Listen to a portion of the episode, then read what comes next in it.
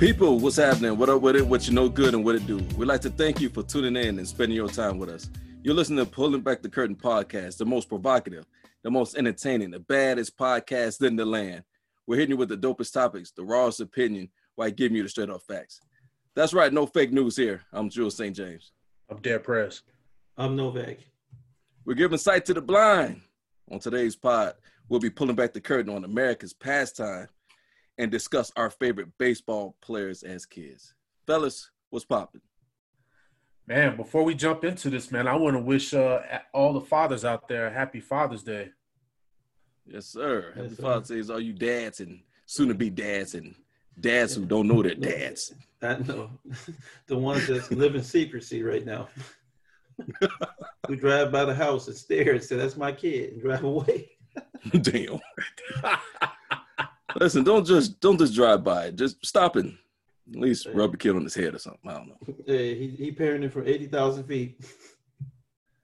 That's funny. But yeah, but just we want to wish uh, wish all the uh, the fathers out there happy Father's Day. This is your day. Hopefully you guys are doing stuff cool out here. We wanted to do uh, a special podcast here and just kind of reminisce on uh, times when baseball was cool. Speaking of baseball, guys, did you guys happen to catch the uh, the thirty for thirty, uh, Sammy Sosa, Mark McGwire? Unfortunately, I saw it. I mean, it was. it's interesting. I think Sammy Sosa, in his mind, doesn't think anything happened during that whole steroids, uh, you know, era. Pretty much.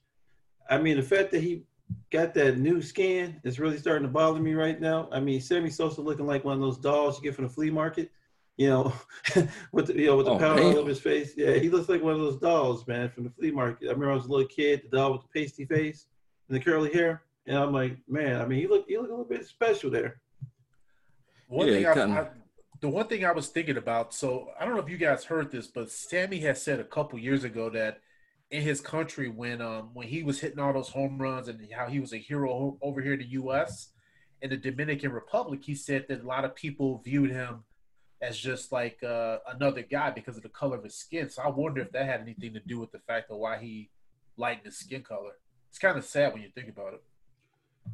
Well, oh man, that's he, messed up. That's messed up. I don't think he sees it that way. I mean, maybe he got vertigo. Maybe he got the Uncle Ruckus going on. I don't know. I'm gonna give him. A, I'm gonna give him a credit point for it right now. He do look a little strange. Yeah, he he looks bad. And you know what? The one thing about that uh, 30 for 30 I didn't like it seemed like it was a Mark McGwire uh, puff piece. It was almost like trying to yeah. get everybody to forget about he was using steroids, you know? Mm. I mean, how do you forget about that? He's still big.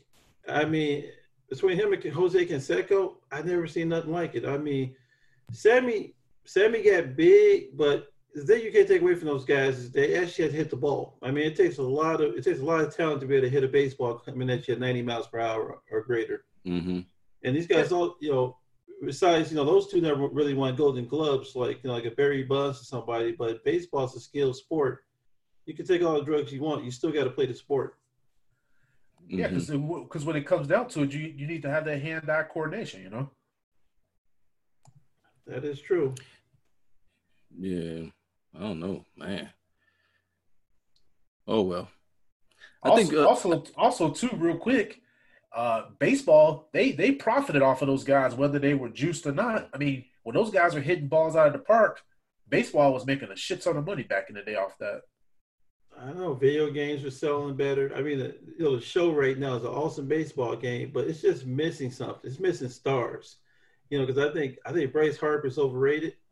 I think I think sure is. I think there's a lot of players out there. Like if you even think about Derek Jeter. How good was really was Derek Jeter? Or uh, I mean Rodriguez, Alex Rodriguez was better, but Jeter Jeter wasn't that great. I like Jeter as a person. Baseball wise, I mean, hell, I mean Magglio Ordonez had almost a better career than Jeter. If you think about it, he had hmm. seven great years in the White Sox uniform. And then he got traded away. He still was killing at shortstop. Man, you you you you speaking of my heart, man. Magglio, that was my boy. Yeah. Oh we oh Magglio. that was that dude. Mm-hmm.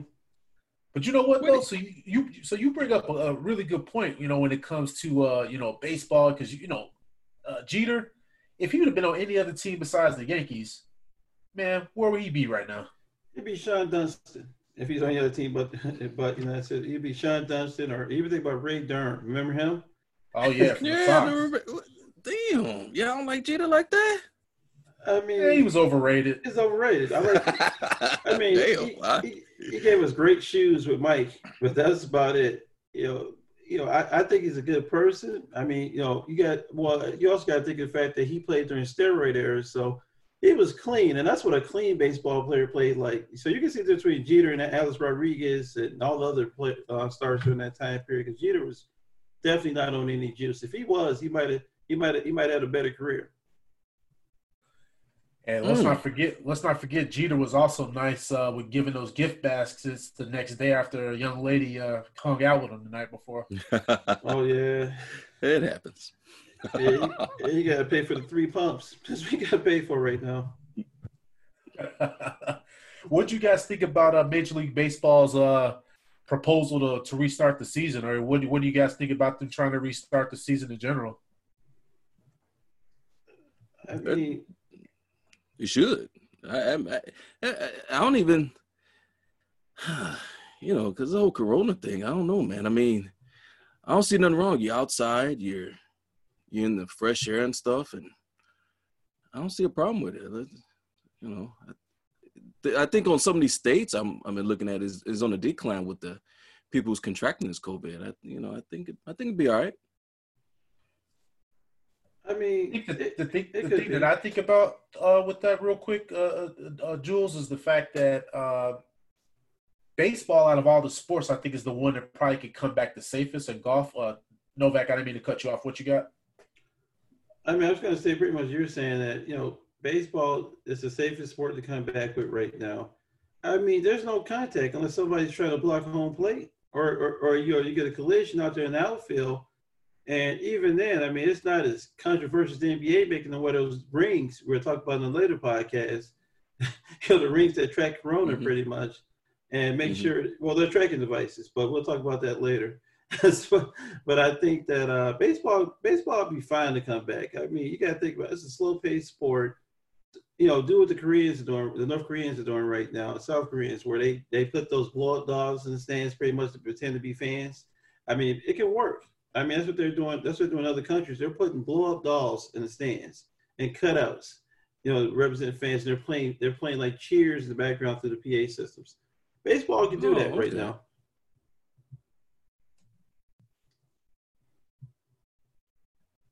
Yeah, it, yeah. It, it, could, it could definitely it could definitely go there. I mean, I think that you know there's a lot of there's a lot of space right now for uh, for baseball to come back, and I I definitely like to see them come back. Yeah. But I, money's Hell. gonna be an issue. Man, we hey, throw some of them. We can throw some damn fans in there. Man, I don't think anybody worried about this COVID. You well, might as well. You might as well. You might as well. You might as well enjoy this summer. You might as well because it's, it's damn near July now. You yeah. look around, a couple more months. Hey, we back. We back in fall. we just got the first day of summer last week. Right. So. Man, this time is moving you know, you don't have to sell out the whole, you don't have to sell out the uh, the stadium, but you know, kind of, you know, get some get some get some fans in there, enjoy themselves, get some fresh air and stuff, and and um, it, it should be that should be fine. It should be fine. Hey, you probably just got to watch, uh, definitely wash your hands and stuff. Yeah, of course, do all the, the essentials, wash your hands, and don't put your hands in your mouth, and watch your kids and stuff. I was laughing for a second to myself because you could do social distancing at, the, at a guaranteed rate right now without a problem. You know? yeah, you're right. yeah, you're right. That was, that was that was a low blow. but it's true though. It's true though. I mean, it, it's social distancing every night at guaranteed rate. Except you know, when the Yankees rate. come to town. Oh man, Yankees come oh, to yeah. town. everybody gets corona. hey, but yeah, hey, you can't do that. Guaranteed got to change that. It, Guaranteed Rate gotta get a. You gotta get a. That name is just.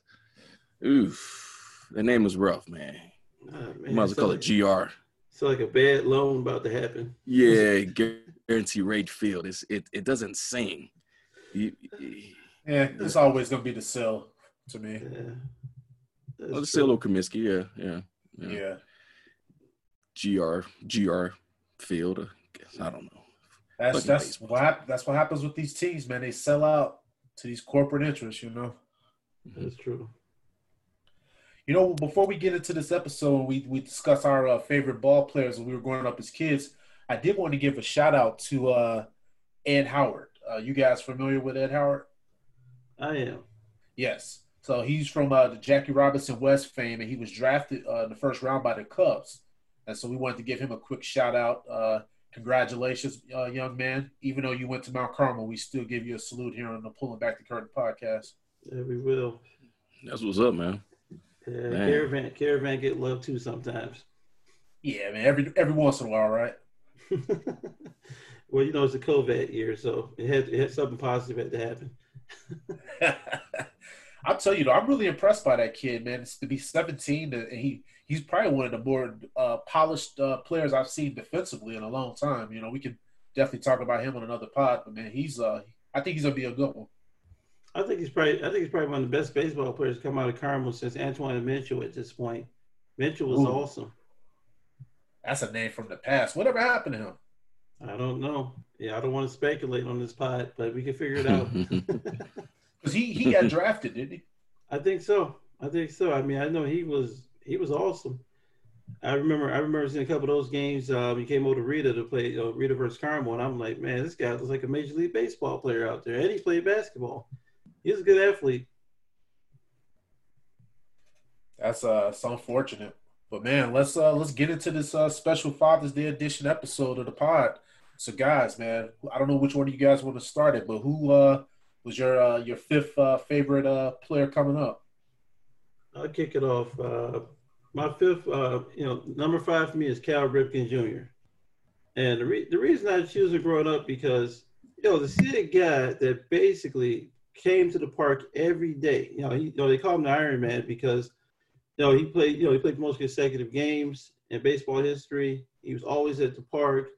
I remember watching him. You know, he first came in the league in 19, uh, 1981. I think I was like like two years. Well, I was I was I was a toddler, so at that point, and I remember getting a Cal Ripken baseball card, and I thought it was garbage, and I tore it in half because I was upset that you know it was Andre Dawson or one of the other players at that time. It was a Tony Gwynn card, and I remember my cousin saying, "That dude good." I'm like, okay, whatever. So I remember I remember like you know how the Braves used to always come on uh, TBS and I got a chance. I got a chance to catch a Cal Ripken game. I guess there was some type of, uh, uh, you know, it was a pre. It was one of those uh, preseason games. So pretty much one of those, um, you know, you know, games, you know, before the season starts. And I saw Cal Ripken, man, hit a homer. Then he came back up to the plate the next inning, got a base hit. Then he stole a base. Then defensively, he was awesome at shortstop. He was a great shortstop. This guy is six four to see this guy move around like that, I mean, it, he wasn't Ozzie Smith, you know, who was to me probably one of the best shortstops of all time, but mm. he was solid. I mean, the guy the guy went to All Star game 19 times. He won one World Series in 1983. He never got back there again, but he won one, and he won the MVP two times, eight years apart. He won it in '83. He won it. Two, he won it also in '91. And then you know the Golden Glove situation was pretty. You know he won that twice. Um, and then, you know, the thing with him basically is like, you know, what I said before, he played 2,600 consecutive games, and that's awesome. You know, a lot of players just don't do that these days. And and Novak too, real quick. That was when he was playing all those day games. I know all those day games, and the fact that he always was hurt, but he still kept playing. Oh wow!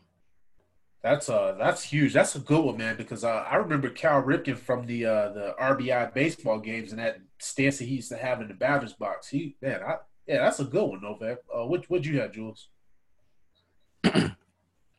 All right, it's funny. Uh, Novak brought up uh Andre because my my my number five was Andre Nolan Dawson, nicknamed the Hawk. Now Andre played 21. He played 21 years up in MLB, mostly with Montreal. He started off in, but really getting watching him when he was playing with the Cubbies from 87 to 92. You know, and then after that, he did a year in Boston and finished up in Florida. But you know, I was watching. I was watching the Hawk man when the Cubs was going for that that World Series uh, chase in '89, but you know, and then losing to uh, to the uh, Giants.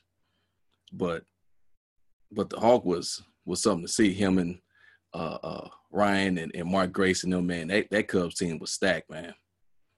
Um, you know, the Hawk batting average, all you know, his career was 279. He all 2,700 hits, 438 homers and stuff like that. I mean, eight-time Gold Glove award, four-time Silver Slugger award and stuff. Man, that man, he he was he was the man in the Cubs. Man, it was good watching him, and uh, also, you know, also a brother out there doing his thing. So, uh, he even said when he went to the uh to the uh Hall of Fame that he wish he went in as an expo, but he, he said he wish he had, he was a little hurt that he didn't go in as a cubby. So uh, he really loved the Cubs. So so that was my number five pick. You know what? That's a good one, Jules. A lot of people don't realize uh, the Hawk uh, when he won the MVP in '87. He won that, and that was I think the first time that someone won MVP uh, when they were on a last place team. Mm-hmm. So I thought that was pretty interesting. Well, yeah, very interesting. I remember seeing a couple of those games in '87. I mean, he was he was nice. I'd never seen a guy with bad knees and a curl play that good. I mean, I mean, he he looked like he looked like he was always hot, man. You know, he had that chain around. He had that little uh, choker gold chain around his neck. I mean, he was a bad knees a curl.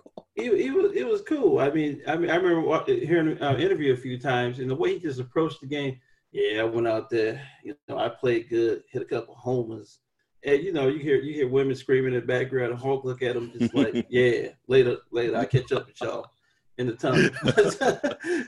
but yeah, he, he, was, he, was, he was he was real smooth. I mean, like you know, for a baseball player during that era, I mean, crush a home run like that. The way he ran the base at the home run used to have me cracking up. I mean, the only person ran like that was Ernie Banks.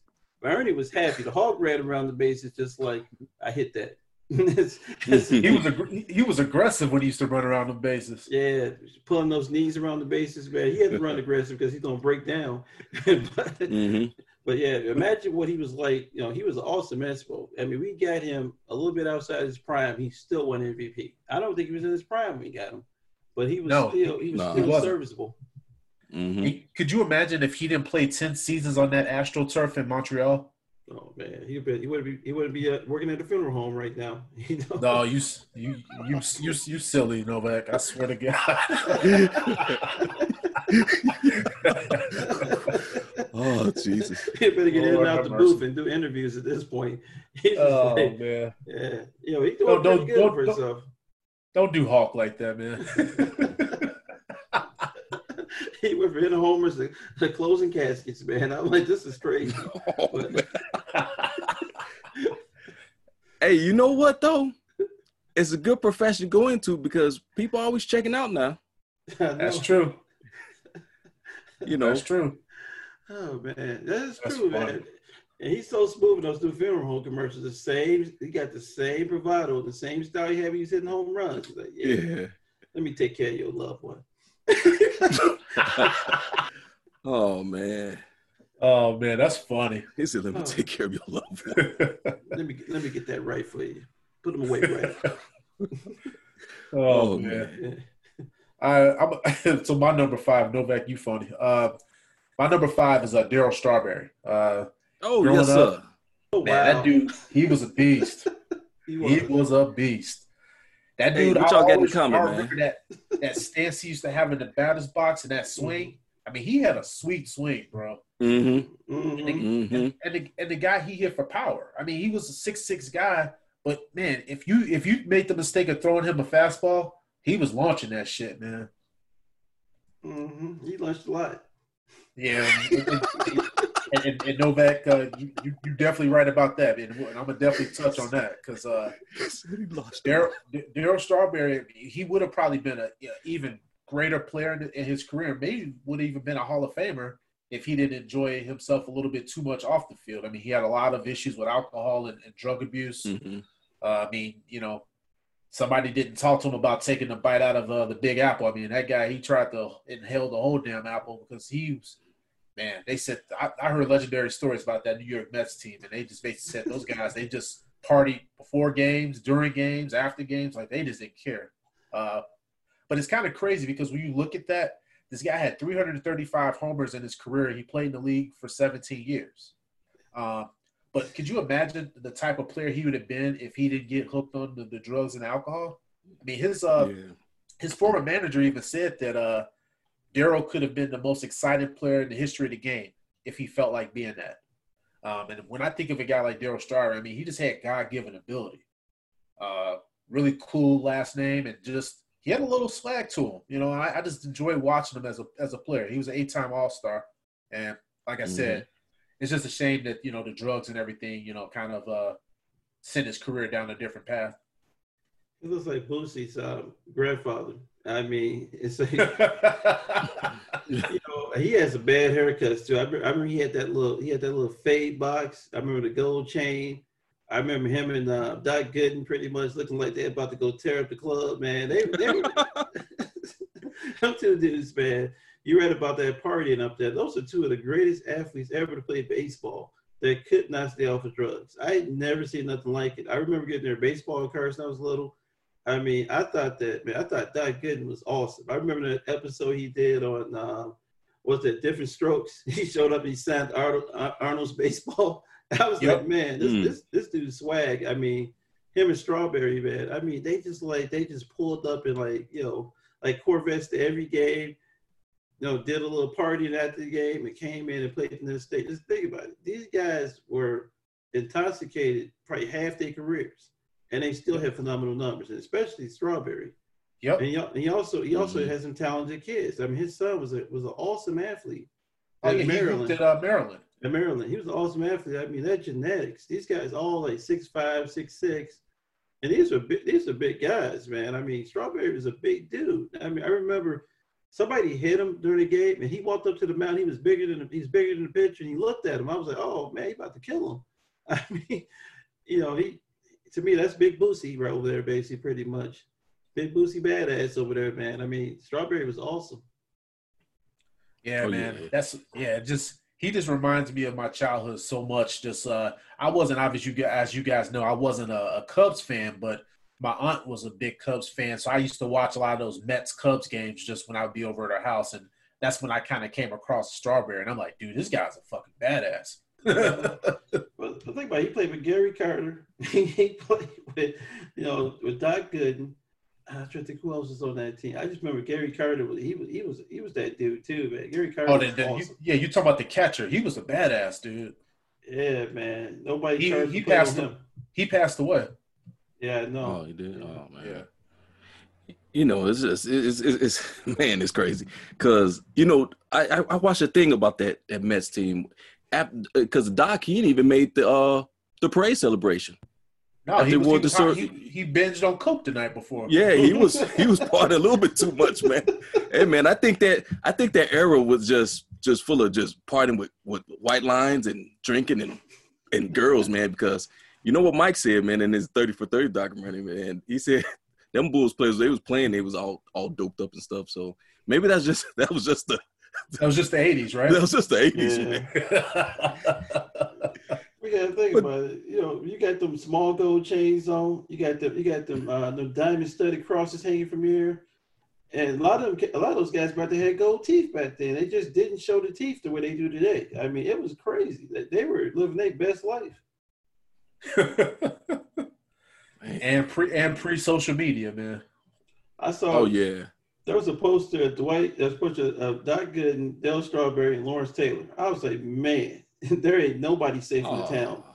that, that that sounds like a fucking hell of a night out. Man, hide, just, hide, your, hide your wives and your children, Jesus. All you need is Mike Tyson stand in the shadow.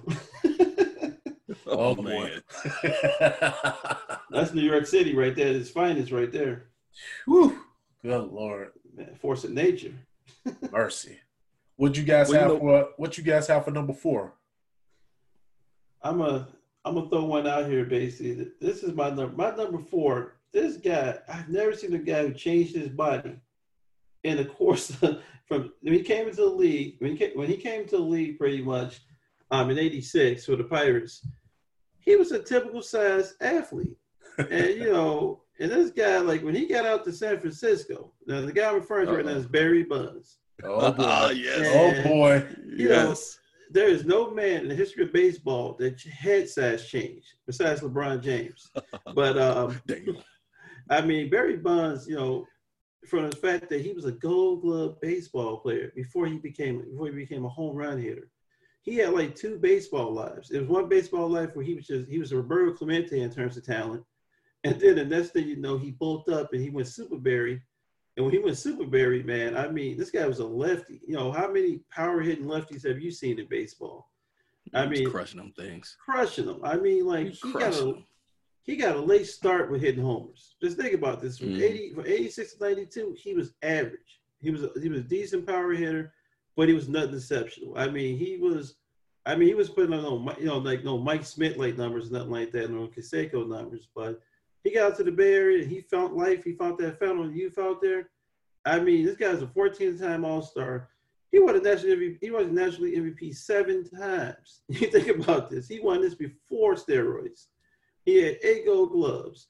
He uh, he won the Hank Aaron Award a few times, well, three times actually.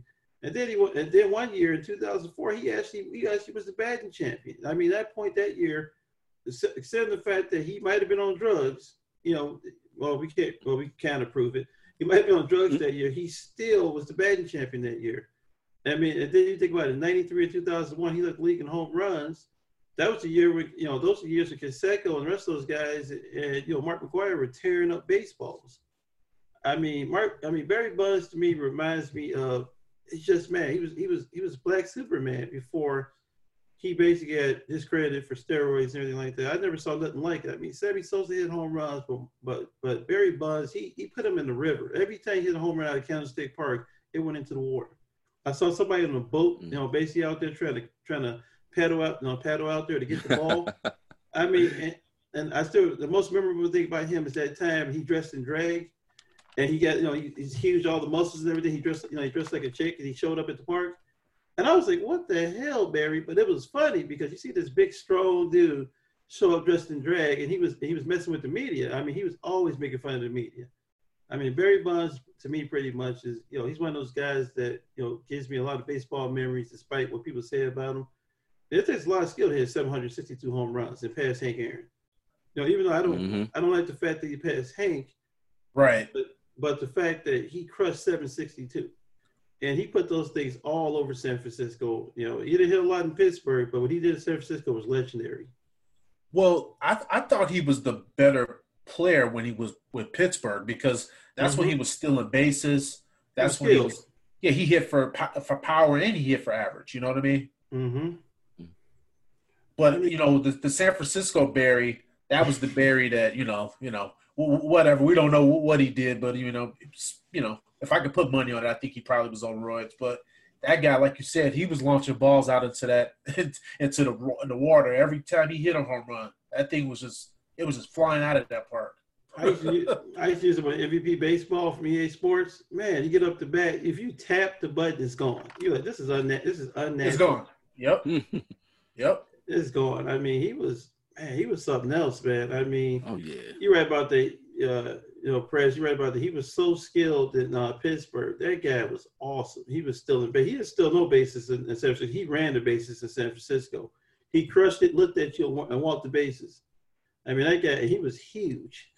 Mm-hmm. it, he went from a um, he went from an extra medium to like a, like a triple X out there. He was he was a beast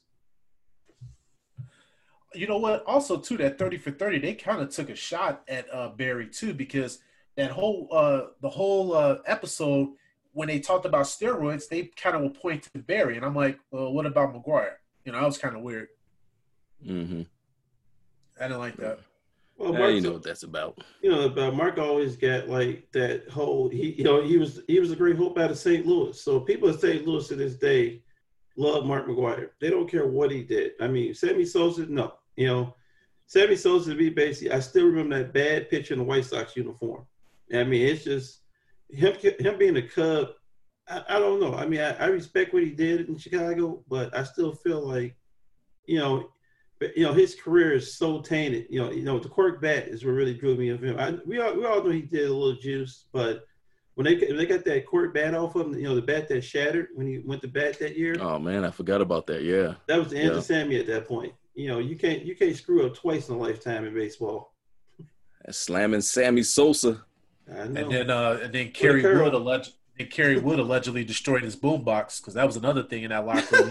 hit that salsa music. They hated that yeah. shit. Playing that merengue salsa, you hit a home run. You like, no, no, amigo. Hey man, hey, you want to be Desi Arnaz? That's all. Uh, no me gusta. That's funny. no me gusta. What you what you had, Jules? All right, baby. Man, my number four is George Kenneth Griffey Jr. Okay. Okay. Y'all like them? Mm-hmm. So Junior played 22 years in the MLB. You know, uh, his career with Seattle and Cincinnati Reds was pretty, you know, both pretty good. Uh, one of the most prolific home run hitters. We talking about Barry and then and the and, and, and, and the Hawk and stuff like that. Junior had a sweet old swing, boy, smooth, and hitting hitting home runs and stuff. Uh, almost hitting for 24, uh, 2,800 hits, 630 home runs. Another, you know, home run hitter. He was in that comp, he was in that uh, that race too one year. Over 1,800 ribbies, 13 time All Star, and 97 A, uh, AL uh, MVP, 10 time Gold Glove. Man, this dude, this dude was the truth here. Seven time, you know, Silver Slugger.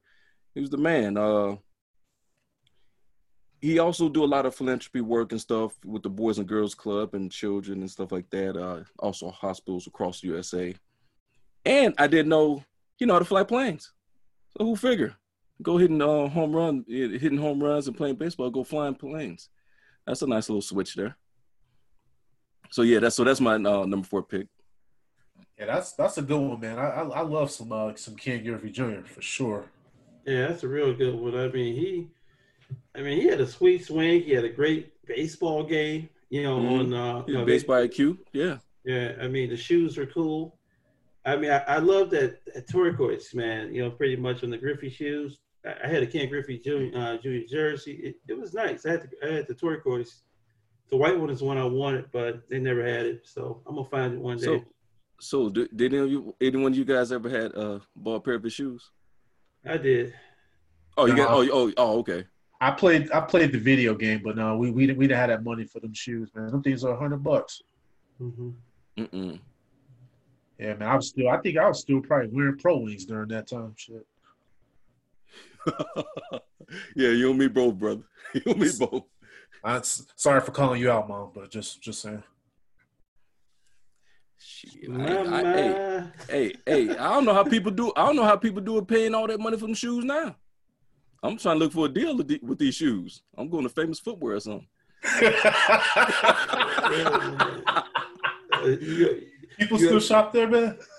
Yeah, yeah. I'm not buying them New Balances. I get that. I get that coupon coming that mail. Oh, here I come, baby. Get some socks too. you hilarious. Give me them socks. Wow. Oh, that's funny. Oh man, you know, be careful with them shoes though, man. If you slide the wrong way, you gonna tear that ACL, man. I had a guy try to hoop in a pair of shoes from uh, famous footwear. He almost died. Oh, Don't do that. Okay. Yeah, so the recovery's a long time, you. long oh, time. Oh yeah, especially when you get older now. Oh especially yeah. when you get older. you ain't lying about that. You ain't lying about that. Spend but, the uh, money. Do it right. Yep. So yes, my sir. number four, my number four, I had uh Roberto Alomar. Huh? Okay. Okay. Man, that dude right there. I, the reason why I liked him so much is because he was like a versatile player. He he not only could he hit for power, average, but he was a hell of a defender. Um, he was a 12-time All-Star, won 10 Gold Gloves, and, and that's the most by any second baseman in history. Uh, by the way, uh, the thing that I like about him the most, I remember when we were younger. I don't know if you guys remember this. He hit a home run um, in the uh, ALCS in '92, uh, basically to win the game, and it was off of Dennis Eckersley. And I don't know if you guys remember, but at the time, Eck was probably one of the most unhittable pitchers in the league. He played for the uh, mm-hmm. Oakland A's. Yeah, for Oakland. Yeah. Yeah, you remember tall, that? Yeah. Tall guy. Tall. Tall. He had that crazy uh, wind up and delivery, you know? Yeah. He had that mullet and that thick mustache. That's all. Yeah, dude. He had that porn stash for sure. Um, but no, Alomar, man, Alomar, he man, he, he took the guy deep. They they won that. Uh, he they ended up winning the series, uh, the World Series that year, and then um, also at Alomar, he uh, finished his career with a 300 average. He had 210 RBIs, and you know some people argue this. I think, in my opinion, that he was probably the greatest second baseman of all time. A lot of other people say Joe Morgan. I think it's just a matter of your your preference. But uh, I don't know. I just like this game, man. He was real smooth player. Uh, also, too, you got to think about it. He had a really high uh, baseball IQ and made some really, really sick defensive plays. He even played for the Sox at the end of his career. He didn't hit worth a damn, mm-hmm. but he still made some good plays in the in the field, though. That's true. I mean, we got him. He was he was done at that point. I mean, but he he was awesome. I remember him basically. You know, he you know I, I also remember was he related to Sandy Alomar as well? Yep. Yeah, mm-hmm. I mean, I remember Sandy Alomar, the catcher, was awesome too. I mean, but yeah, yeah, Alomar, he had a certain swag about him. He's part of the Gold Chain crew as well. I mean, that just the way they dressed, the way they the way they interviewed, those All Star performances, he was pretty nice. Yeah, that's good. That's good. That's a good choice, man. Switch hitter. Yeah, that's a good choice. Appreciate that, guys. What you guys got next? what I get right now coming up. Um, take a look here. So yeah, so we oh, I took y'all on the Barry Bonds mission. I'm about to go somewhere else right now. So one of the places I want to go with this next one is we already we already touched upon it, but my number three is Ken Griffey Jr. And yes, sir. and and I was laughing. I was laughing recently at a comment LeBron James made about talking about I just love his swing, the way he held the bat the way he hit the ball, and I started laughing because I was like, yeah, I can imagine because you know Griffey was always laughing, and I saw a meme out there where Griffey's laughing while LeBron's praising him, and so I mean he just mm-hmm. he was he was phenomenal when you think about it. I mean, the only the only thing I didn't like about Ken Griffey is that White Sox stint. You know, I felt that that was terrible. You know, it, you know we liked having them in the White Sox uniform. I actually have that jersey, but the thing about it is, you know, it was just awesome to see that guy. You know, the way he attacked the game, the way he trained. You know, he, he's the first player to wear his hat backwards. You know, he was just cool. I mean, mm-hmm. you're you're you're in a you're in a league that was predominantly you know Caucasian at that point, and you know a lot of guys from the Dominican Republic, and there was Ken Griffey. Showed up hat backwards, you know, just had that certain swag. I remember when he hit a homer, you know, that swing, the way he dropped the bat. You know, today that'd be like a that'd be like basically trying to start a trying to start a brawl the way he dropped that bat but he was awesome when he connected. I mean, he had the smoothest 630 home runs I've ever seen. I mm-hmm. mean, yep. that, those Seattle, those ten years in Seattle were awesome. And, and just think about it, there was a young Alex Rodriguez on that team, you know, and he stole a lot from Ken Griffey in terms of like how to be a professional. And you know, don't forget about Senior. I mean, Ken Griffey Senior, he was hilarious. I remember when he played in Seattle with him for a moment, and mm-hmm.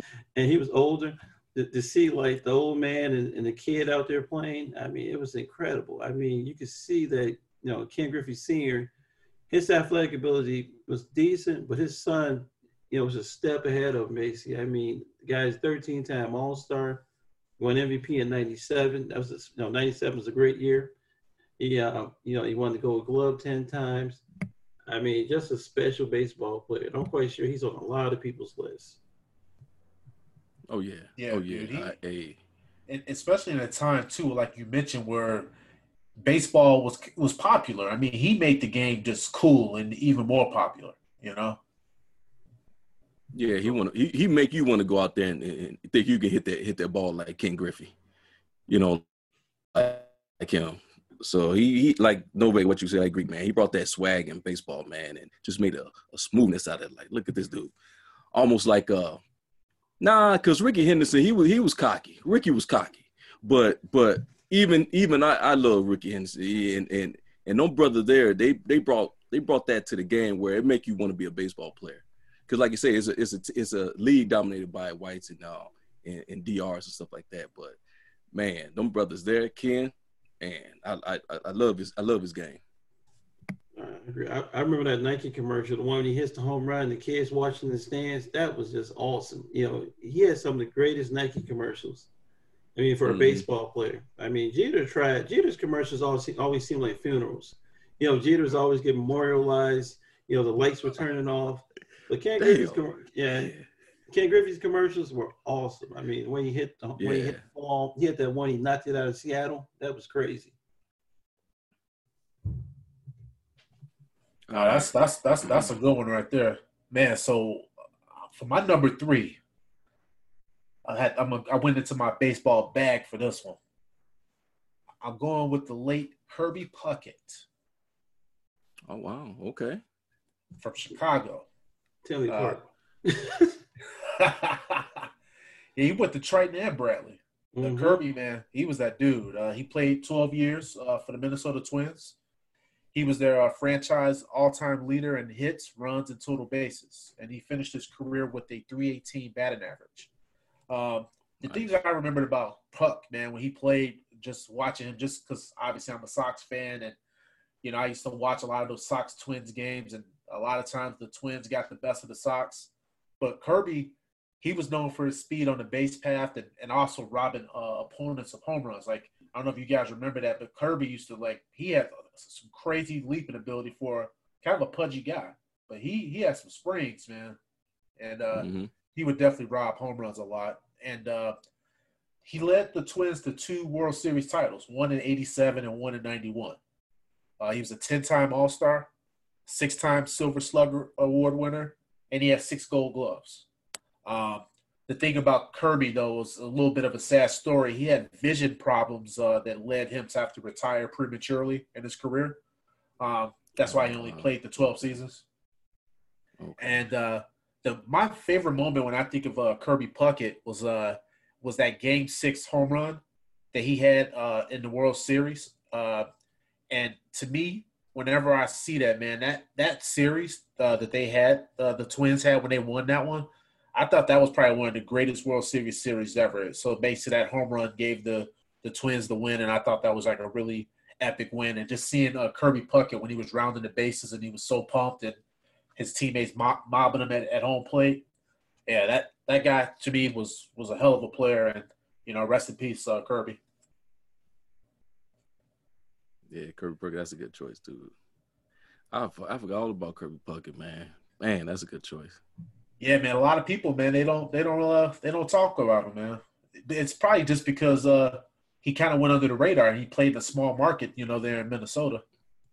Well, he played in a small market. He also was very prominent, pretty much, and you know, making he was really instrumental in a lot of African American players, you know, playing the game of baseball. He did a lot of stuff in community. He had a lot of camps. I remember that. He had a lot of clinics. So Kirby Kirby gave a lot back to the community in that situation.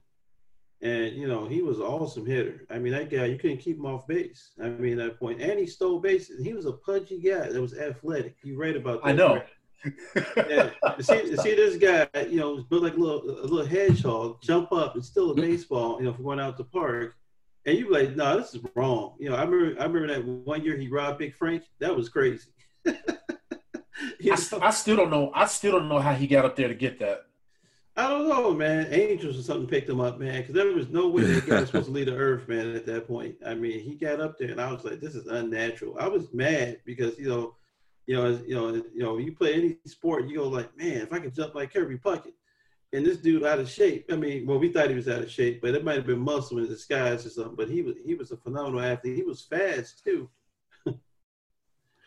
you know, Kirby got away with it, man. Kirby, Kirby was out. He was juicing too. Nobody checked Kirby because he he made it natural looking.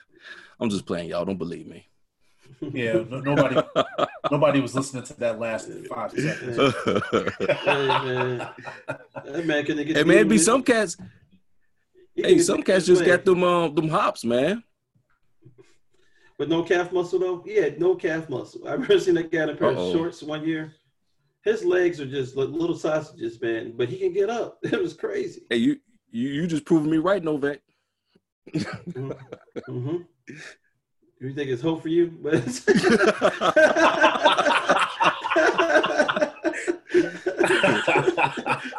if I ever see you jumping up at the green, I ever see you jumping up at Wrigley, still in the homer, I'm done. oh yeah. The Jews do that with a pair of shades on. He'll smile when he come down. He just levitate toward the toward the turf. I tell you what, hey, if them players don't want to go out there and play, give me, hey, I'll, hey, I'll get out there. Oh man. okay. I, I, don't even have any words right now. I'm scared. no, you, you, guys got you guys got hey, you guys gonna be on my team now. Okay. We gotta do this uh, together. Uh, I don't I don't know, man. Okay. But you know I love you, man. He'd be out there running, so, tim- out there running Timberlands. oh man, he'd be out there doing boots. Boosting oh, the badge.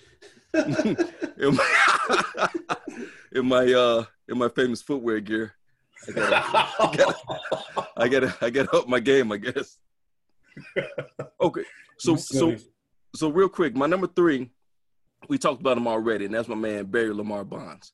We already know he's the greatest bas- greatest baseball player, excuse me, greatest baseball player to ever live. Okay, we can go on number two now. Okay. he, said, he said, okay. Mm-hmm. Okay. okay. Oh, but yeah. See, here's the thing. Yeah. Here's the thing. He got big because listen, he played 22 years in, in, in, in MLB. He played 22 years. What happened when you get older? Your metabolism slow down, right? So you get you put on that weight. All he did was hit the gym. Mm-hmm. That's all he did. So when what he got over there to San Fran, he was I don't know. One of them gyms, it's Gold's Gym, Gold's Gym, because he was out there in, in San Francisco. So, so, so, why, so what, why, why'd you like him? Oh, because he was, hey, he was crushing them balls. He was crushing balls. he put the bat on the ball, huh, you? he so did. Hey, you can't forget about that one year, man. He hit that 73, had that 73 home run season, didn't he? Mm-hmm. Yeah, that's that's the year they wanted to put an asterisk on that man. Yeah, yeah. the ball. No, no, take that. You take that. take the asterisk out because he did it. Now you know Barry Bonds. He was just dominant. He, like you said, he was a dominant player. Don't, you can't forget about, like you said, his uh, you you know, stolen bases, 514 bases, stolen bases, 514. That man was fast before age. You know, age got to win him, and he he, he started lifting heavy and started gaining that weight and stuff. So, mm-hmm. so man, he's just a dominant player. That's why I like uh Barry Bonds. That's what I love Barry Bonds. He's a dominant player. Was that weight fluid or was it muscle mass? Oh, it was muscle mass. Mm-hmm. How, how many times did you think he lifted playing 162 games, Jim? See, this will happen. Mm-hmm. this will happen. I talked to the man. I talked to the man himself. Hey, listen. he played before. He worked out before before a game and after the game. That's why. That's why he bulked up so much. Was he wearing that baby wife beater that he always wore? he's like he's getting ready to whoop somebody's ass. Every time you see him with that little shirt on, that's that you know somebody daddy be waiting for him in the house. That's how he looked every time he every time he lifted weights or whatever. But yeah, man, I mean, I don't understand how a man could, could hit 225 times becomes a beast all of a second. Hey, listen, who are we to judge? We don't know. He, he probably had a good work ethics. That's all. Mm-hmm. Good diet. Good diet. Probably he probably ate five thousand calories a day. Who knows? Shit. I, I, tell you that one thing. That guy from that lab that went to jail for him, man. He, I wonder how much money he paid him. and why was he small? Why was he not getting big? You know, you working. In, everybody in that lab should have been swole. That's a good point. That yeah. that is a good point. I, I don't have an answer for you now. Oh, okay, you gave us the black super saiyan again, huh? Kakarot. what you have at number two, Novak? My number two is a sentimental number two. It's somebody that I met uh, about five, six years ago. No, actually six years ago. I met him. Uh, one of the one of the most interesting people you're ever gonna meet. I mean, the first time I met this guy, he was talking about, hey, don't never let the right hand see the left hand doing. I was like, what do you mean by that? He goes, I've been tricking them for years, son. he said, he said, I hit a lot of home runs, but I was not a good athlete, but people respected me. He said, I was a killer in my own right. And that guy's Ernie Banks, Mr. Cub. Oh, okay. Uh, you know, that's, a, that's a solid one. Yeah, he had one of the, the, strongest handshakes for a guy. You know, this is beating this guy like you know years later, much uh, more much more advanced age. Always telling jokes, I used to have uh, these voicemails from him, you know, where he talked about, you know, the Cubs gonna win the World Series. I told him he was on drugs, and he said, "I'm on blood pressure pills, but not drugs, son." And so he he said that's gonna happen. And I remember, like, you know, when they got Rizzo, he said, "Man, that's the piece right there. We gonna win the championship." And he used to talk crazy all the time about the Cubs winning the championship. And I, I remember like when the Cubs got good, you know, he passed away right before we won the championship, and it was sad because we got mm-hmm. there and mm-hmm. he wasn't here to see it. And to me, like mm-hmm. you know, mm-hmm. that guy, and he's one of those trailblazers in baseball. He paid the dues for a lot of these younger kids. You know, he came in at 53. That's a little bit after after Jackie Robinson blessed us and changed the game at 47. I mean, the guy hit 512 home runs with no juice, no juice, no weight room, just you know, just good old fashioned. He said he drink an old style in the lock of the dugout and go out there and hit a home run. And you know, he set off the Negro Leagues before that. I mean, he was just man. I mm-hmm. mean, he, you know, personality. He had the personality of like he walked into a room, the room lit up. And I remember he passed. I mean, there were so many people hurt. I mean, because he was that person. If you saw him somewhere out in Chicago, you know, he remember you. I remember helping him out with his Twitter account. You know, he was like, "What the hell is this Twitter shit?" And I told him like, you know, I remember his um his assistant was like, "You don't need to get on Twitter, Ernie. You might say something controversial." He said, "My whole life been a controversy." I started laughing. Mm. He said, "Whatever I got to say, I'm old, I'm tired, I can say what I want to say, and nobody's gonna call me a racist." I started laughing. I'm like, "You know what? You got a point there." I mean, he's just yeah. smooth. I mean, you know, I, I had an uncle passed away not too long recently. It reminded me so much of Ernie Banks because those those those older uh, older black guys, man, were just hilarious. They speak their mind. They saw stuff we never dealt with. We only saw it in videos, and they just make you feel like you got to do better with your life. Make you feel like you got to, you know, you got to leave it out there every day. You know, that's somebody I wish I met a lot earlier in life. Could have, you know, had more conversations with because he was, man, he was phenomenal to talk to. He motivated me every time I talked to him. Mr. Cub. Oh, okay. Yeah. Mr. Cub. He said, "Don't let the right hand know what the left hand doing, huh? Yeah, he he had a lot of slogans, man. I can't repeat some of those slogans, but he had some funny lines, man. He talked about women, he talked about his girlfriends, his wife. Mm. You know, he was a cool guy. You know, basically he said, like, man, he said, I lived my life. I did what I wanted to do. He said, I ran this city for a while. I was Mr. Cub. And he he talked about it. He said, I earned that title. And I respected him for it, you know, just you know, just dropping that knowledge sometimes. That's cool, man. That's cool. That's hey, what's up, man. Rest in peace, Ernie. Like you said, even though that wasn't somebody that you got to watch while you were growing up, that's still somebody that you were able to actually have a personal connection with. So I really, I really respect that mm-hmm. choice. Mm-hmm. Mm-hmm. That's what's up, man. Last lesson for him: hey, live your life is what you pretty much he telling you. Yep. Yeah, mm-hmm. got, yeah, got me want to find those voicemails, and I got them here somewhere at home. And man, he, he used to leave some funny voicemails, you know, talking crazy, man. You know, like you get, you know, seven in the morning, we gonna win all, we gonna win it. We gonna win it this year. We good.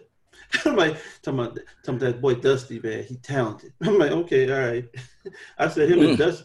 I told I told Dusty a little bit younger than you. He's like, no, man, I'm 40 years older than Dusty. I'm like, no, he not. so, he called Dusty Chico because he always had a toothpick in his mouth. Damn. Yeah, those are, those are cool brothers, man. Real cool. You know, you never see that type of relationship again with guys, but I respect the time you get to spend with these people. You gotta cherish our legends. Mm-hmm. That's real talk, man. All right, my, my number two, right quick. I don't know if you guys like this because y'all y'all talked about him already. Y'all, I, I don't even know if I should even say this this uh this player's name. But I'm gonna say it anyway because I like him. He's number two. That's my man Derek Sanderson Jeter. Yes, that's right. I said it. He's my number two. He played shortstop for the New York Yankees for 20 years, and that's the only team he played for. Uh, you know, batting, you know, uh, batting average of 310, five, five World Series, five-time World Series champ, right? World Series MVP, a rookie of the year, five time gold glove, five time silver slugger, all that stuff. The man, he's the he's the man for the New York Yankees. That's why he's number two. So uh, on, my, on my list. So let me ask you real quick, because you know we we both mentioned that we thought he was a little overrated. What what what is your counter to us thinking that he was overrated? What what what what made him like uh, the, the the guy for you? Man, he, he the way he the way he played. That dude was, hey, you wasn't getting them balls past that shortstop over there. Mm-mm. He, he, he was on top of the balls. Jesus. you wasn't good. His good good defense and good uh good offense. He was all around player. Mm-hmm. That's why I like his game, and, and and I like his game. He's a captain of the uh he's a captain of the uh, of that team and stuff five-time World Series man. I mean, you can't you can't can't knock the man of his uh his accolades and stuff. Can't be can't knock the man for it. He he went out there and did his thing. I would I would say this: he was a consistent ball player and he was a leader. I think his his leadership qualities, to me, surpassed I think what he did on the field. I think that's the thing that I'll think about when I think about Jeter. Okay. So you know, you had him at number two. You know, hey, it's your list, right? Like you've told us in the past. But uh, yeah, I don't know about Jeter, man. Mm-hmm. what you what you like about his number, you at number two? That's about it. I oh, mean, oh, he, he, he was okay. I mean, you know, he had a cool Nike commercial. Like once again, I said his commercials was like funerals, and that was about it. He had a cool Nike, oh, you know, you know the one with Mike, you know, Mike smiled. You know, when Mike show up in your commercial, you know your career is ended at that point. Oh, man. so but you mean, know what though? But Mike gave him a credibility too. Oh, he built him. He built yep. them basically. I mean, Mike liked them because you know they probably been smoking cigars and, and, talking to the same women at that point. You know, just don't sleep with them after Derek. But that's about it. Damn. Hey man, we all we all have flaws now. mm-hmm. Mm, sure do. What kind of flaws you talking about, dude? What kind of bumps on the log, man? Oh man. Good lord. hey, Dilly, now he been dilly dilly. That's funny. Oh, Press. So Press, uh, my get, number Press? two, I got uh Frank the Big Hurt Thomas. Oh yeah. Who? Oh, you know, you know, Mister Mister Nugenix. Nugenix. Oh man. Oh yeah. he don't come back on that Frank stuff. Thomas. Man, you know what? I'll I'll say this, man. Uh, Frank, that was my guy, and I still ride with him, even though he does those corny ass commercials. Those commercials are terrible. It's some of the worst commercials ever. But the thing about Frank, man, he played in the league for 20 years, Hall of Famer, mm-hmm. and he was one of the most feared hitters in baseball in his time. The guy would hit for average, he hit power numbers, and he used to walk. I don't know if you guys remember that. He would average like 100 walks a season. Like Frank was like a very patient hitter. He used to work the count, and man, he hit some of like the most awesome home runs uh, that I've ever seen. I was even at the game uh, in 2000. I think it was 2004 when he hit his 400th home run. So that was a memorable moment for me. Uh, also, too, you know, you guys joked earlier about you know uh, Sosa and, and Bonds and, and McGwire and some of these other players, and Frank he played during that era, and he was one of the players that basically people thought of as being a clean player, and he mm-hmm. actually spoke out against those guys a lot. I, I, don't know if you guys remember that, but uh, uh, he even pushed for drug testing uh, in MLB back then. Um, obviously, the league looked the other way because uh, they were profiting off of those guys hitting all those home runs back then. But uh, Frank was the seventh player in uh, Major League history uh, to average over a 300 uh, bad average to have more than 500 home runs. So, man, Frank, to me, he was that dude, man. Five time All Star. He actually won a batting title, too. I mean, you got to think about that as a power hitter he won a, a freaking batting title. He hit 347 in a season. Um, the thing that makes Frank's uh, memories uh, or basically his legacy as a Sox player a little sad for me was you guys remember that strike season where Frank was mm-hmm. basically hitting the ball. He was hitting the cover off the ball. The Sox were in first place, and then we went on a strike. So, you know, we'll never know, you know, what Frank could have probably done that season because he probably would have man, he probably would have had another MVP season or something uh, back then. So uh, I don't know, man. Watching Frank play as a kid always brought me joy. Uh, I think I even mentioned this on a previous episode that I uh, had a job as an usher for the Bulls. Uh, they also uh, would hire us to do Sox games. Mm-hmm. So I got a chance to watch a lot of Frank play in that '97 season, and it was re- just really awesome seeing him play in person. It was, was really that? strange. Was that, was that, was that Andy Frain's? You was who you was working yeah. for? Yeah. yeah, exactly. Yeah. Yep. Yeah. And then they, they changed it to at your service. Which, okay. Uh, yeah, whatever. Thank but uh but the thing about it was for me watching Frank finish his career with the Oakland A's in that horrible jersey, that was kind of painful. Mm-hmm. And then also too, Novak, you probably remember this. He had that the big hurt brew house over in Berwyn. Uh, so I used to go over there. That, that it kind of became trash after a while, but in the beginning it was kind of cool to have a, a restaurant in the area. Yeah, he'd show up there. He'd drink with people. He'd yeah, he was he was real cool. He would come up and chat with you. Thank you for you know coming up. He'll talk baseball with you. Yeah, he was a real cool guy like that. He was yeah, he was real cool. I mean, then he discovered that Nugenix is more important. He let the he let the restaurant go. So, dude, it, it, dude, that and why was it? and, and was why so was bad. that? And why is that Nugenix? Why is it important, um, Novak? He's trying to keep his libido going. I mean, like you know, I mean, when I mean, he walked up to the table one time and then we were in there eating, and he walked over, and I just I just heard that Nugenix uh, music in the background. I looked at him. He looked at me, and he knew what I was thinking. I'm going to ask him, "Can I get a free sample?" but yeah, food was good there. I mean, Frank Thomas is revolutionary because he was a huge first baseman. He changed the strike zone for guys that big. Oh yeah. I mean, it, it, I mean, six, it's hard. Five. It's hard to pitch to a six five, like two sixty. It's hard to pitch to a guy that big. I mean, and he was a great athlete for a guy that big. I mean, Frank made that baseball glove look so small at first base. I go. I remember going to those Sox game and watching them like stretch out, you know, get a triple play or get a double play, double up on somebody. You're like, my God, look at his wingspan. I mean, he was huge on first base. I mean, probably one of the biggest first basemen I ever seen. Look, you ain't trying to catch them balls after you hit them things, man. Mm-mm. You ain't trying to catch it. You rocking them things, and you, boy, especially down that third base line, you ain't catching that. Yeah, he he he had he had great uh, he had a great opposite uh, opposite field power. Mm-hmm. And you know what, Novak, you were joking earlier about the way Andre Dawson used to run the bases. Big Hurt, the way he used to run around the bases, I was like, man, what's he running? He like he was running to go grab a burger or something. He used to be hitting mm-hmm. the bases. He ran like he had to take a shit, man. He was running the base. Like, let me hurry up and get back to the dugout. Ah, Frank. Frank. Oh yeah, man. I, I, used to worry that he's gonna take a shit on himself when he's running the base. I remember that. Hey, hey, hey, hey, that's why they call him the big hurt. you about to go hurt that toilet. oh man. And he was pigeon toed. That was crazy, man. all right. He pigeon toed. Mm-hmm. Yeah, Frank. That's what I'm talking about. He ran he Shout ran, out to all you pigeon toed people out there. He ran with that L shape that had me cracking up. Oh man. That's funny. What you guys got for the number one?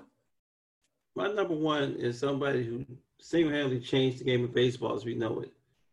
This guy, you know, is one of the, this guy, you know, Major League Baseball celebrates him in every stadium every year. Every year, you know, somebody, you know, somebody puts on his jersey. You know, that 42 is everywhere. Mm-hmm. I mean, yes, you got yeah, great players like you know, guys play basketball. Elton Brand wears 42 and under this guy. A lot of people respect that number. You know, my number one is Jackie Robinson. I don't think it's the stats with him. I don't think it's you know, this guy played in an era where being an African American baseball player was, was, was hazardous for life. You can die for playing baseball. They traveled through the South. They traveled through the North. He had to stay in rinky-dink hotels. Was his teammates stayed in really good hotels. He ate crappy food. They called him N-word every other day. I mean, I can't say much. I can't say enough about what he did for everybody in that situation. If there's no Jackie Robinson, there's no Barry Bonds or Juice. Mm-hmm. There's no uh, there's no Big Hurt. There's no Nugenix.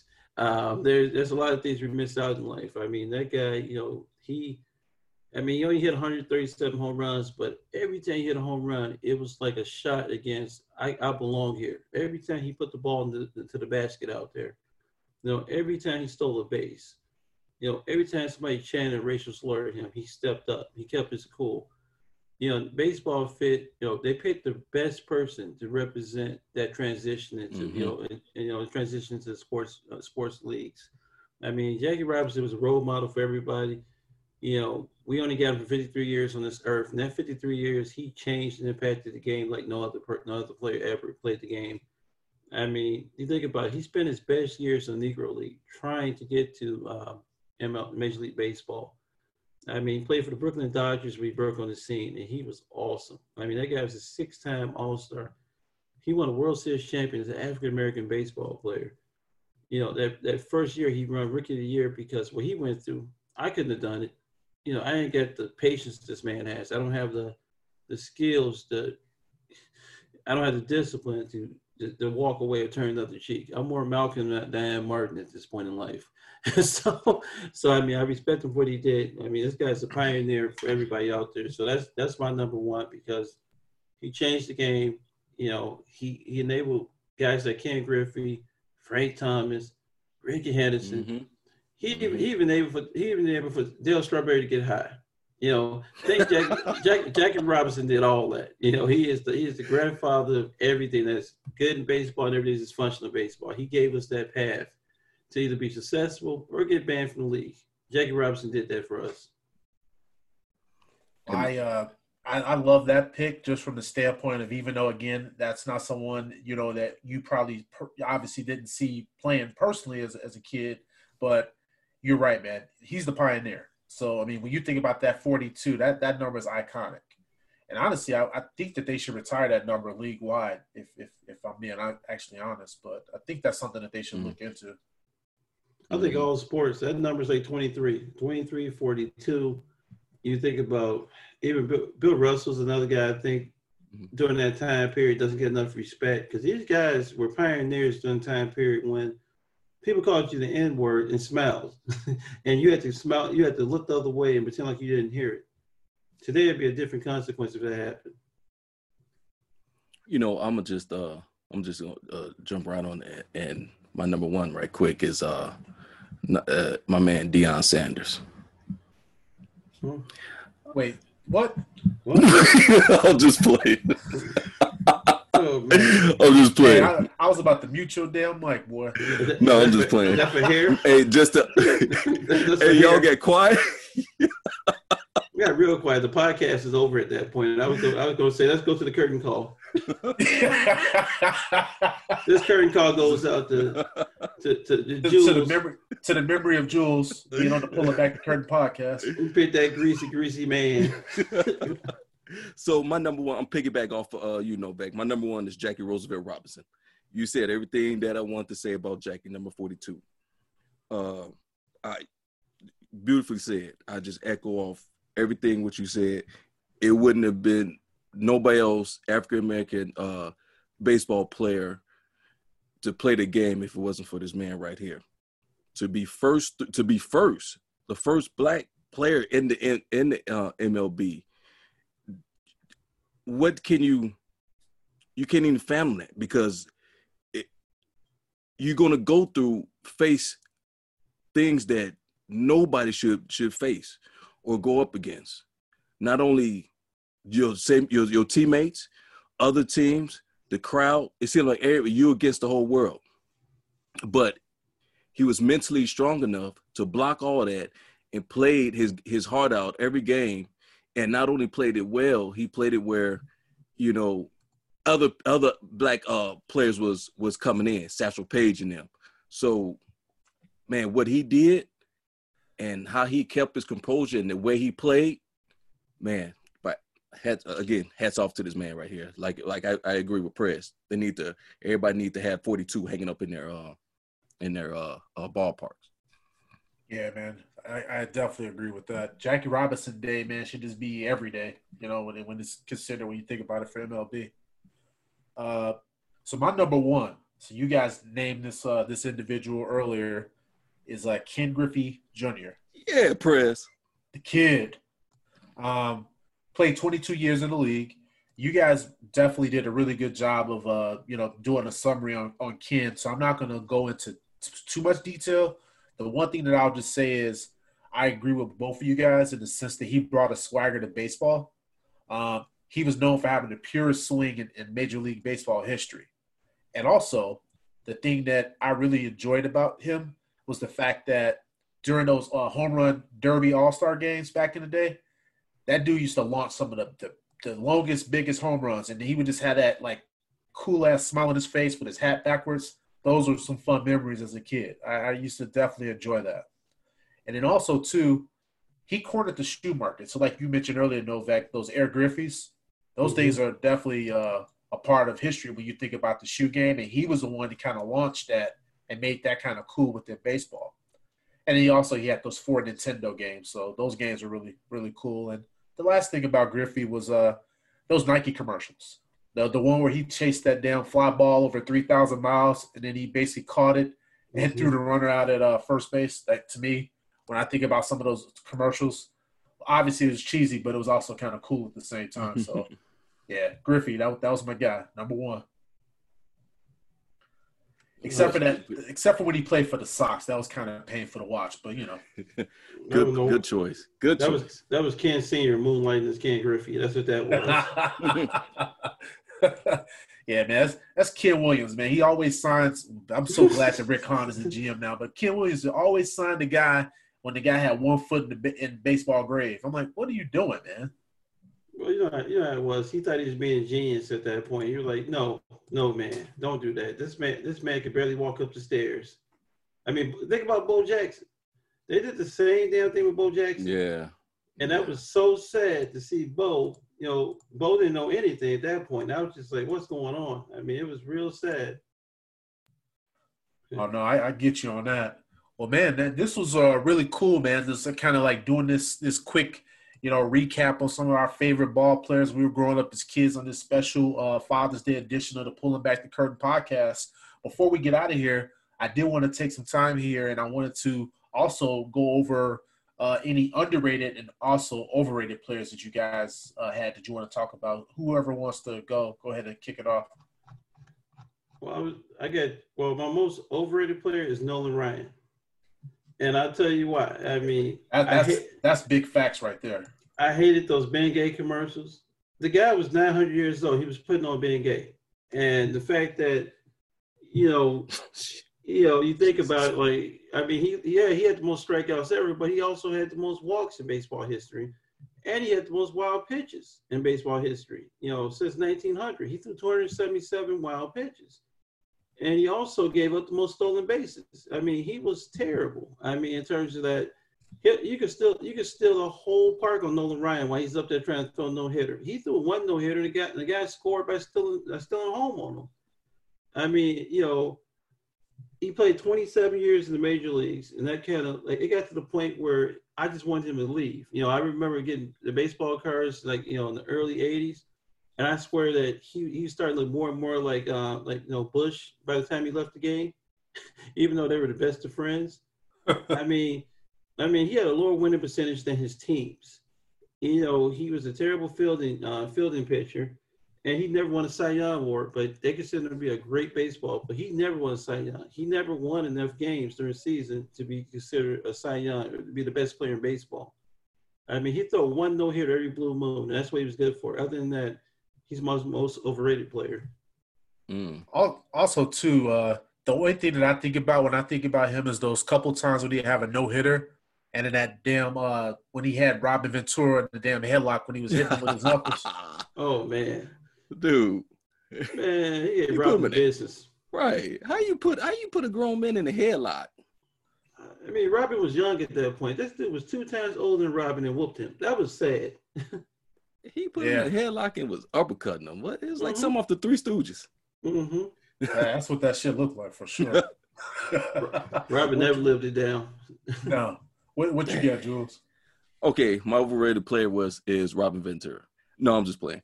Uh, it's, it's uh, it's uh, Alfonso Soriano. Real quick. Okay. Uh, Alfonso Soriano. Mm-hmm. Only reason why we, the Cubs picked him up 136 million, eight years, and he was pretty much injury prone pretty much his whole season with the Cubs. That's all I got. That that was one of the that was one of the worst contracts, and I, I obviously I'm not a Cubs fan, but when they when they threw all that money at him, I was like, good lord! I mean, they they threw the bag at Soriano with a no trade clause. So, mm-hmm. I I mean, from New York, I mean, okay, let me let me let me elaborate a little bit. Batting average 270 hits, you know, over 2,000 hits, 400 some home runs, RBIs over 1,100. Good, decent player, but when he got with the Cubs and stuff like that, he was good. I mean, that one year, uh, they they did make it to, I want to say the the in oh, I'm trying to think in 07. 07 they made it to the I want to say the the National League Division Series. They won the National League Division Series, but uh, that was about it after that. Mm-hmm. So uh, that's that's my only reason, man. Yeah, I, that's a good one. That's a good one. Uh, mine uh, and Novak, you touched on this a little while ago. My overrated player was actually Bo Jackson. Mm. I th- I thought. Damn, wait a minute, Bo. Yes, sir. All right. Uh, okay. So this just so one thing I will say, we all know that Bo was probably the greatest athlete of all time. He's a freak athlete, but mm-hmm. if you look at production versus like all the myths and everything that surrounded him, the production wasn't always there. And so when I think about him as a ba- baseball player, I think about what if, because I mean he played eight seasons in the league. He was an All Star in KC, and then he later played for the mm-hmm. Sox, which you brought up Novak, and that's when he was basically a shell of himself because he basically had dislocated his hip from playing football, and he was playing with an artificial hip. So I mean, they pretty much had him out there on the field with duct tape. Like it was, you know, it was, you know, it was, it was, it was. I give him credit for being able to actually play through that type of uh, situation. That he actually had a productive season. But I think for all the hype that's associated with Bo Jackson, I just think that you know he was overrated. Um, I, like I said, he was obviously a world class athlete without a doubt. Um, but he was far from a great baseball player. I mean, the thing that I remember with him when he was with KC was when he used to break those bats over his leg when he would like strike out. And I would think to myself, that is crazy to be that damn strong that you just snap a bat like that and it was just like no effort. Like mm-hmm. that was really crazy to see. Um, but yeah, that's, that was my overrated. Yeah, he. I, I can see that it was. You're right. He broke a lot of bats because he struck out a lot. I hmm. mean, but but you know, the thing about it is, with, with Bo, greatest probably the greatest athlete I ever seen. You know, the guy had a four one uh, a four point one two forty, and you know this this this is a running back. Now you think about running the forty, like this is a big running back. I mean, you know, we probably had to do a, a podcast on the careers he ended in NFL. You know, he took out you know who NFL. Uh, you remember Boz? oh yeah, Brian Bosworth. Yeah, Brian. He took out Boz, man. He took out Bosworth. That's probably his greatest moment. That was, that, he was he was the original Takashi. Ran that man over, and then looked at him and said, "He said I'm bold." I'm like, "Wow." Original Takashi. Yeah, I can see him. Takashi, Takashi Bosworth. Fucking fraud. Oh yeah. man. But no, but you know what? You're right though, man. Football wise, I mean, he he did he did a lot of great things on the football field, and it it's just it's uh it's sad that you know a lot of Bo Jackson uh production was cut short through the injury, you know, because yeah. he was he was a hell of an athlete. I mean, today he been fine. Today's medical advancements, that hip thing would have been no problem. I mean, they probably would have fixed his hip. You probably would have got a replacement. Back then, there was no way they could fix it. Well, do you guys know what, what happened was they misdiagnosed the injury. So he basically dislocated the hip in that game. Mm-hmm. Mm-hmm. And he played the next game, and that's what caused the severity of the oh. severity of the injury. Yeah, it separated. Yep. It separated. They couldn't put it back together. I mean, but yeah, medical science today they would have fixed it. He wouldn't have got a replacement to like now. You know, like in his fifties. You know, it's sad. It's very sad. One of yep, my favorite so, athletes. Yeah, man, for sure. Cool shoes too. Mm-hmm. Bo knows. Bo knows. What'd you guys have for your uh, most uh, underrated? I got Magglio Ordonez. Yes, sir. And the reason I say that is because I remember just the chance Magglio, and you know when you go to you go to you know that was the Cell at that point in time. Oh, was it the Cell then? You know that yeah, place it, yeah. so many different names. It's just scary. But you know, I really felt bad for him that they traded him right before the championship season, and you know we'll let him go in that situation because yeah, he was awesome. I mean, this guy. I mean, from 97 04, he had 307. I mean, he had four straight seasons with 30 doubles, 30 home runs, 100 RBIs, and a 300 batting average. I mean, this guy was doing Paul Molitor numbers, you know, in terms of like, you know, getting on base, getting base hits. He was probably the most productive, you know, Ray fielder we had in a long time. I mean, this on teams with Ray Durham, you know, and Ray Durham was supposed to have been that dude, but Magglio Ordonez silently was the killer on that team. I mean, he was he was an awesome baseball player. I just wish that uh, we could get more out of him. I wish he had, I wish he had stayed with the Sox his entire career. Yeah, that that was tough, man. Uh, the Mags was definitely uh, underrated, and he he put up some numbers for us. I, I still remember they replaced him with uh, Carlos Quentin. I'll never forget. Oh that. God, mm. the man with two first names. Yeah, that was crazy. Carlos Quentin was, you know, you can't trust you can't trust a guy with two first names. by the way, I forgot about Carlos Quentin. Yeah, he was. Reason you forget? Yeah, whatever. yeah, my, you know what? My underrated player, uh, is a current current Sox, Yoán Moncada, uh, third baseman. You know, only th- only what two two three years in the league. You know, switch hitter. He's averaging 270, 265. Switch hitter. Yeah, he'll switch. Mm-hmm. Yeah, he'll switch hitter. Mm-hmm. averaging two two sixty five. Three, you know, three forty seven fifty home runs. I don't think he's getting the uh the press that he uh they deserve right now. And I just want to bring his name up as a as an underrated player. Yeah, I think that's a good one to, to call on for a current player that's uh, underrated. He's he's definitely under the radar. I think he's uh, very talented. He came over in the Chris Sale trade. Uh, mm-hmm. So, yeah, I think uh, uh, Moncada, I think uh, he's going to be a name that a lot of baseball fans are going to be definitely talking about in this city. Um, my underrated one was Tony Gwynn. Mr. Padre. Oh, the hit machine. Dude, exactly. Little country. Yeah. But you know what the, the thing about him? He was one of those great players that played for the same his same team the whole career. He played 20 years and he played all of those seasons with the Padres. Oh yeah, like like uh Jeter? No. Yeah. Could you imagine if Tony Gwynn played on those Yankees teams? They would have won more championships. Yeah, they would have probably won 10 of them. He, probably, he, he had a Nike endorsement with Jordan. I should have put Jeter on my overrated. mm-hmm. Imagine Tony, oh, chewing that, imagine Tony chewing that tobacco and spitting out, and Jumpman logo appears. Oh, that's that man you was always that, chewing snuff. Yep, snuffy. And also, too, you know, no jokes aside, all jokes aside, he he actually did pass away from cancer. So I do mm-hmm. think that that that chewing tobacco, which if there's any parents out here, just think about that with your, your kids that are playing these sports, and you know that chewing tobacco shit is, is not good. So uh, a lot, I think a lot of the baseball players they've gone away from that because back when we were growing up, all those damn guys were fucking doing dip. It was crazy. I mean, everybody had that big jawbone. I remember, I remember McGwire. Uh, he'd be spitting and, and spitting and hitting homers at the same time. His whole cheek was filled up with snuff at that point. Yep, him, Lenny Dykstra. He was the king of, of chewing tobacco. Oh, man. You mean you mean cool Lenny? Yeah, cool give, Lenny. Give Nails. me your money and I, I make some more money for you, Lenny. oh. Yeah, he ran a Ponzi scheme later in life. That's, that's definitely that's definitely a future pod though. Hall um, of Fame level. Yep. So the, the one thing I was going to say before we get out of here, so uh, Tony Gwynn, he won he won eight batting titles, which is tied for the most in, in Major League Baseball history.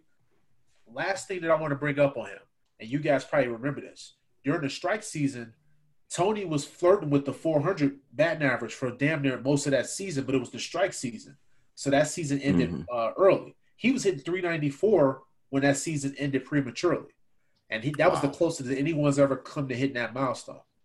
So you, you wow. never know. He could he could actually hit that 400 that season. So wow. when I when I think about that, it just kind of brings back to our original premise of doing this episode of just all these stories of us talking about you know some of our favorite memorable players. These are just all people that just remind you of when baseball was actually like a cool sport. I mean, now when we think about baseball, I mean, baseball is just I don't know. You just got a bunch of freaking millionaires that are just crying and grumbling over money but these guys we talked about back then, they played for the love of the game. None of those guys were breaking the bank mm-hmm. financially. Yes, sir. You know? yes, sir. You, you hit then. it right on the head. You hit it right on the head, man. Man, but so yeah, I mean, but this was a fun episode. And like I said, this is our special edition for the fathers out there. Uh, Novak, go ahead and hit, hit us with that curtain call, our final segment. On this curtain call, we want to take a moment to recognize and celebrate all the dads out there that make an impact in their kids' lives. The importance of a father sometimes can be overlooked and unappreciated in this day and age. Fathers don't always receive the admiration that is usually reserved for mothers. We matter too. Uh, you know, pulling back the pad, pulling back the curtain podcast wants to let you know that we see you and appreciate you for all the things that you do each and every day. And we also want to recognize the men that you know serve and have served as father figures for us. I want to give a shout out to my, my granddad pretty much. He was one of the people that showed me what work ethic was about. He's somebody that, you know, no matter what the situation was, always was there. You know, I need to get to practice. I need to go somewhere. He was always there. He came to games. He learned he learned he learned the rules of basketball, even though he didn't like basketball in particular. And he always wanted to participate. You know, it's the first that's the first person that told me that, you know, I'll knock your head off, piss down your throat. I said oh, wow. something to him. And, you know, I, I, take those words wisely. That that was, you know, I was that's why I had to make an adjustment at that point. I mean, I think uh, the importance of a father in your life is that, or, or even a father figures, that's somebody to tell you when you're going off the path or you're doing something wrong. I think that if we had those figures in life, I think there'd be less, there'd be less incarcerations, there'd be less issues where people struggle with, you know, get along with others. And I think the biggest thing in this country is that, you know, father figures help us get along with other men. You know, that's something that a lot of people raised by the other sex, you know, no disrespect to the moms out there, but you know, you need to have that balance. You need both parents in the, in order to get that well-rounded, you know, view on life. And I think, you know, the fathers are very important. I think that if you're a dad out there, make sure you make time for your kids because before you know it one day, you might need them to change your diaper. And some of you dads out there getting your diapers changed. so, but I say, you know, just cherish those moments with your kids. You know, cherish those moments with the people who looked out for you and helped mold you into the man, the man you are today. And just remember that Father's Day is a very important day of the year. Hey, well said there, brother. That's a great curtain call. Jules, hit us with that final thought, brother. All right. So, why do we celebrate Father's Day? Everybody know Father's Day is the third Sunday of, of June.